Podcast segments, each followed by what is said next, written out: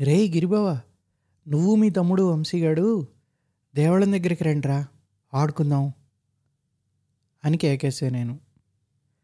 బ్యాచ్లో ఏ రోజు ఏ ఆట ఆడాలో డిసైడ్ చేసేది వాడే. ఒక్కో రోజు గోళీలాట లేక బొంగరాలాట లేక కుందుడు గుమ్మ పల్లంచి ఇవన్నీ కుదరకపోతే ఓ గదికంతా దుప్పట్లు కట్టేసి చీకటి చేసేసి భూతద్దం ఉపయోగించి ఫిలిం గోడ మీద ఫోకస్ చేసి చూడటం. ఈ ఆటలకి పిల్లకాయల్ని దోలుకురావటం పనిలో పనిగా పెద్దోళ్ళ చేత అక్షింతలు వేయించుకోవటం మా ఇద్దరికీ అలవాటే. ఈరోజు ఉప్పాట ఆడుకుందాం రా కిరణ్. నేను రగ్గాడిని వాడి తమ్ముడు రమేష్ గాడిని పిలుచుకొస్తా. నువ్వు వెళ్ళి మురళి సుధీర్ మధు సీనని కేకేసుకురా అని ఉత్సాహపడిపోయాడు వాడు.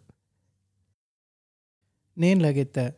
ముందు మురళిని వాడి తమ్ముడు సుధీర్ గాడిని దేవళం దగ్గరికి తరివి మధు పిలుచుకురావడానికి వాళ్ళ ఇంటికి దౌడు తీశా. వాళ్ళ ఇంటి ముందు ఆగి గస తీర్చుకుంటూ ఒరే సీనా ఇంట్లో ఉండవా? అని కేకేశా. మధుగాడు బయటకు వచ్చాడు నాకు విషయం అర్థమైంది. ఒరే మధు ఉప్పాట ఆడుకుందాం రా అని ఇంట్లోకి చూస్తూ మళ్ళీ గట్టిగా అరిచా. వస్తున్నా వస్తున్నా అంటూ సీనడు బయటకు వచ్చాడు వీళ్ళ పాసుగూల వీళ్ళతో మాకు ఈరోజు కూడా సావు దొప్పదు అనుకుంటా తోలుకుపోయేవాళ్ళని వాళ్ళని ఆటకు కావాల్సిన పది మంది పిల్లకాయలు పోగొవడంతో ఆట మొదలుపెట్టాం. ఆటలో భాగంగా ఒరే మధు లగెత్తరా అంటే సీనడు పరిగెత్తడం ఒరే సీనా ఉప్పందుకోరా అంటే మధుగాడి దిక్కులు చూడడం జరిగిపోతున్నాయి. మా వాళ్ళందరూ చూశారు చూశారు. ఇంకా తట్టుకోలేక అంబాలీస్! అని అరిచారు. ఆట ఆగిపోయింది. నా మీదకి యుద్ధానికి వచ్చారు ఓరే కిరణ్గా ఈరోజు వాళ్ళ ఇంటికి వెళ్ళి సీనా అంటే ఎవరు వచ్చారా మధుగాడేనా? ఆ సంగతి మాకు ఎందుకు చెప్పలేదురా? అని చెప్పి. నాకు ఉక్రోషం ఎక్కువైంది. ఏమైనా ఈ కన్ఫ్యూజన్కి ఈ రోజుతో ఫుల్ స్టాప్ పెట్టేయాలరా. ఈ సంగతి ఏందో వాళ్ళ అమ్మతోనే తేల్చేద్దాం అని పిల్లకాయలను కూడగట్టి వాళ్ళ ఇంటికి తీసుకెళ్ళా. ఎంత వేగంగా అక్కడికి వెళ్ళామో అక్కడ జరిగేది చూసేసరికి మేము అంతే వేగంగా బిక్క చచ్చిపోయాం మధు సీనయ్య వాళ్ళ అమ్మాయిని జయక్క హోరాహోరీగా పోట్లాడుకుంటున్నారు. వాళ్ళ చేలో ఉమ్మడి గనం మీద గడ్డెవరు కోసారనే విషయం మీద. మాకు అర్థమైపోయింది ఇది ఇప్పట్లో తేలే విషయం కాదని. అయినా వీళ్ళ మొగుళ్ళు అన్నదమ్ముళ్ళే కదా ఈ తోడుకోడళ్ళు ఎందుకు రోజు ఏదో విషయం మీద పోట్లాడుతూ ఉంటారు అని మా చిన్న బుర్రలకు అర్థమయ్యేది కాదు. ఇక చేసేదేమీ లేక ఈశ్రోమ్ అంటూ ఎవరిళ్ళ దారి వాళ్ళని పట్టాం ఆ రోజుకి. మా ఆటలకి వాళ్ళిద్దరూ కావాలి. వాళ్ళు వస్తే అంతా కన్ఫ్యూషన్ కన్ఫ్యూజన్ తెలుసుకోవడానికి వాళ్ళ అమ్మలు మాకు సంధి ఇవ్వడం లేదు. ఓ రోజు గడ్డి మీద ఇంకో రోజు ఇక్కడ కూడా అక్కడ గుడ్డు పెడితే గుడ్డు మాయమైందనో లేక ఒకరి పశువు ఇంకోరు చేలోబడి మేసిందనో కొట్టుకుంటూ మాకు సంధి ఇవ్వకుండా వాళ్ళ మానాన్ని వాళ్ళు బిజీగా ఉంటున్నారు.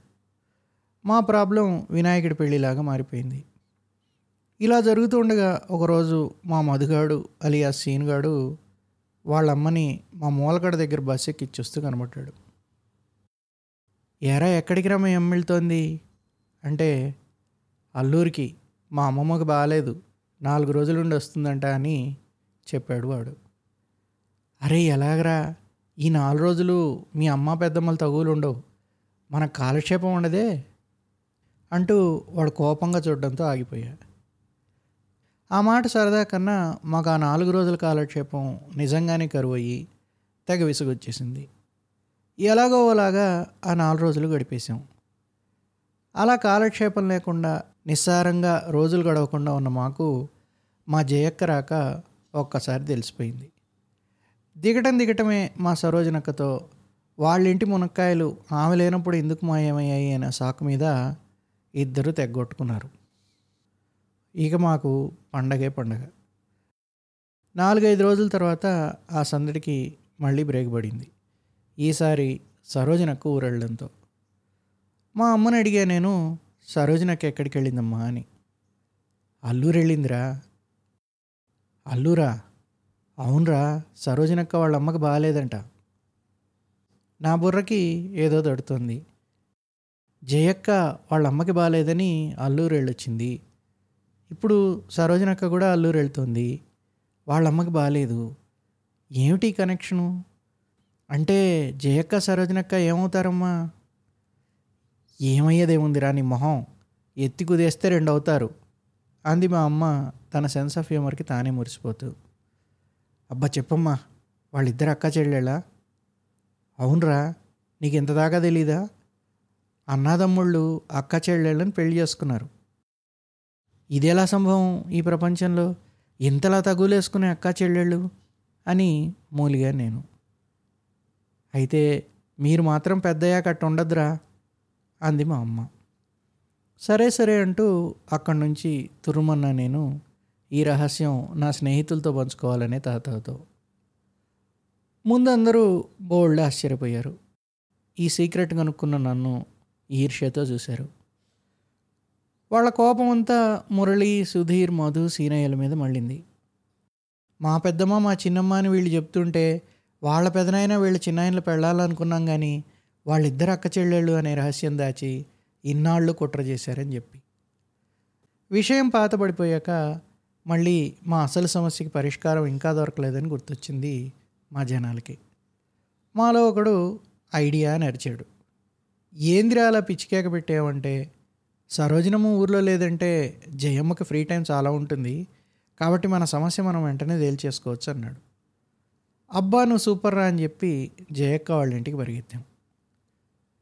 వెళ్ళి జయక్క జయక్క బయటికి రాని కేకలేసాం ఆమె అప్పుడే చేలో నుండి వచ్చినట్టుంది. వాళ్ళ పిల్లకాయలు దేవాళ్ళ నుండి వచ్చే లోపల ఏదో ఉడకేసి పెడదామని పొయ్యి రాజేస్తూ మధ్యలో మేము అరిచేసరికి చేత్తో ఊదుడు గొట్టం పట్టుకొని ఏందిరా మిగవాలంటూ వచ్చింది. మా జయక్క నోటికి చాలామంది పెద్దకాయలే దడుచుకుంటారు. మా పిల్లకాయలకైతే నిక్కర్లు దడుస్తాయి. మా వాళ్ళంతా నన్ను ముందుకు దోసి నా వెనక ఒక్కోడు ఒక్కో లైన్లో పది లైన్లు కట్టారు. ఈరోజు నీ కొడుకుల పేర్ల విషయం తేలిపోవాలి. మేము ఈ గందరగోళం తట్టుకోలేము అని మా జయక్కనోరు ఎంత పెద్దదో గుర్తుకు తెచ్చుకుని అంతకన్నా ఎక్కువగా నా గొంతు వినబడాలని నా గొంతు పగిలేలా అరిచా. విచిత్రంగా జయక్క నవ్వింది. నాకేం చెవులేదబ్బాయా సంగతి ఏందో చెప్పు. నీ కొడుకులే అసలు సంగతి. వాళ్ళకి దోచినప్పుడల్లా పెద్దోడి పేరు చిన్నోడు చిన్నోడి పేరు పెద్దోడు మార్చుకుంటారు. ఆటల్లో మేము చూస్తున్నాం వీళ్ళ వల్ల. నాకు వెంకటేశ్వర స్వామి అంటే ఇష్టం అబ్బయ్య అందుకే చిన్నోడికి సీనయ్య అని పెట్టుకున్నా. వాడికేమో అది ఇష్టం లేదు. అందుకే వాళ్ళ అన్న పేరు లాక్కుంటాడు. వాడేమో వాడి పేరు వీడికిచ్చి మళ్ళీ నా పేరు కావాలని లాక్కుంటాడు. సరే ఈ రోజు నుండి పెద్దోడు మధు చిన్నోడు సీనయ్య అని నామకరణ మహోత్సవం చేసేసింది ఆవిడ. మా పిల్లకాయలు పండగ చేసుకున్నాం అక్కడే. ఆ తర్వాత మేము పెద్దోడిని ఎప్పుడు మధు అని పిలిచేవాళ్ళం. పాపం చిన్నోడు కూడా ఇక చేసేది ఏమీ లేక వాడి పేరుకే వాడు ఫిక్స్ అయిపోయాడు.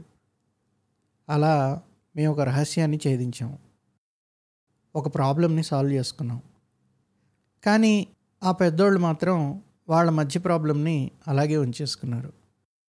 బహుశా ప్రాబ్లం సాల్వ్ అయిపోతే వాళ్ళకి తోచదనే భయంతో. వాడు అంటే ఆ చిన్నోడు తర్వాత వ్యవసాయాన్ని నమ్ముకున్నాడు. చిన్న వయసులోనే వాళ్ళ ట్రాక్టర్తో దుక్కి దున్నడంలో తిరుగులేదు అనిపించుకున్నాడు. ఊళ్ళో వాళ్ళు కూడా ట్రాక్టర్తో పని ఉంటే వాడినే పిలిచేవాళ్ళు. అలాంటి మంచి రైతుగా పేరు తెచ్చుకోవాల్సిన మా సీనయ్య హెప్టైటిస్తో చిన్న వయసులోనే చనిపోవడం మాకు చాలా బాధ. పెద్దోడు మధు చక్కగా చదువుకుని హైదరాబాద్లోనే స్థిరపడ్డాడు. వాడికి ఫోన్ చేసి నేను మాటల్లో పడి ఒక్కోసారి సీనయ్య అంట. వాడు కూడా నవ్వేసి నన్ను ఒక్కోసారి కిరణన్నానో ఇంకోసారి హర్షన్నానో అంటాడు. నీ పేరు నాలుగో క్లాస్ దాకా కిరణన్న నువ్వు నాలుగు నుండి ఆరుకు జంప్ చేసినప్పటి నుండి నీ పేరు హర్షన్న అని గుర్తు చేస్తాడు. పేరులో ఏముందిరా పెన్నిది అని అనుకున్నా. కొన్ని పేర్ల వెనక కొన్ని జ్ఞాపకాలు. అంతే.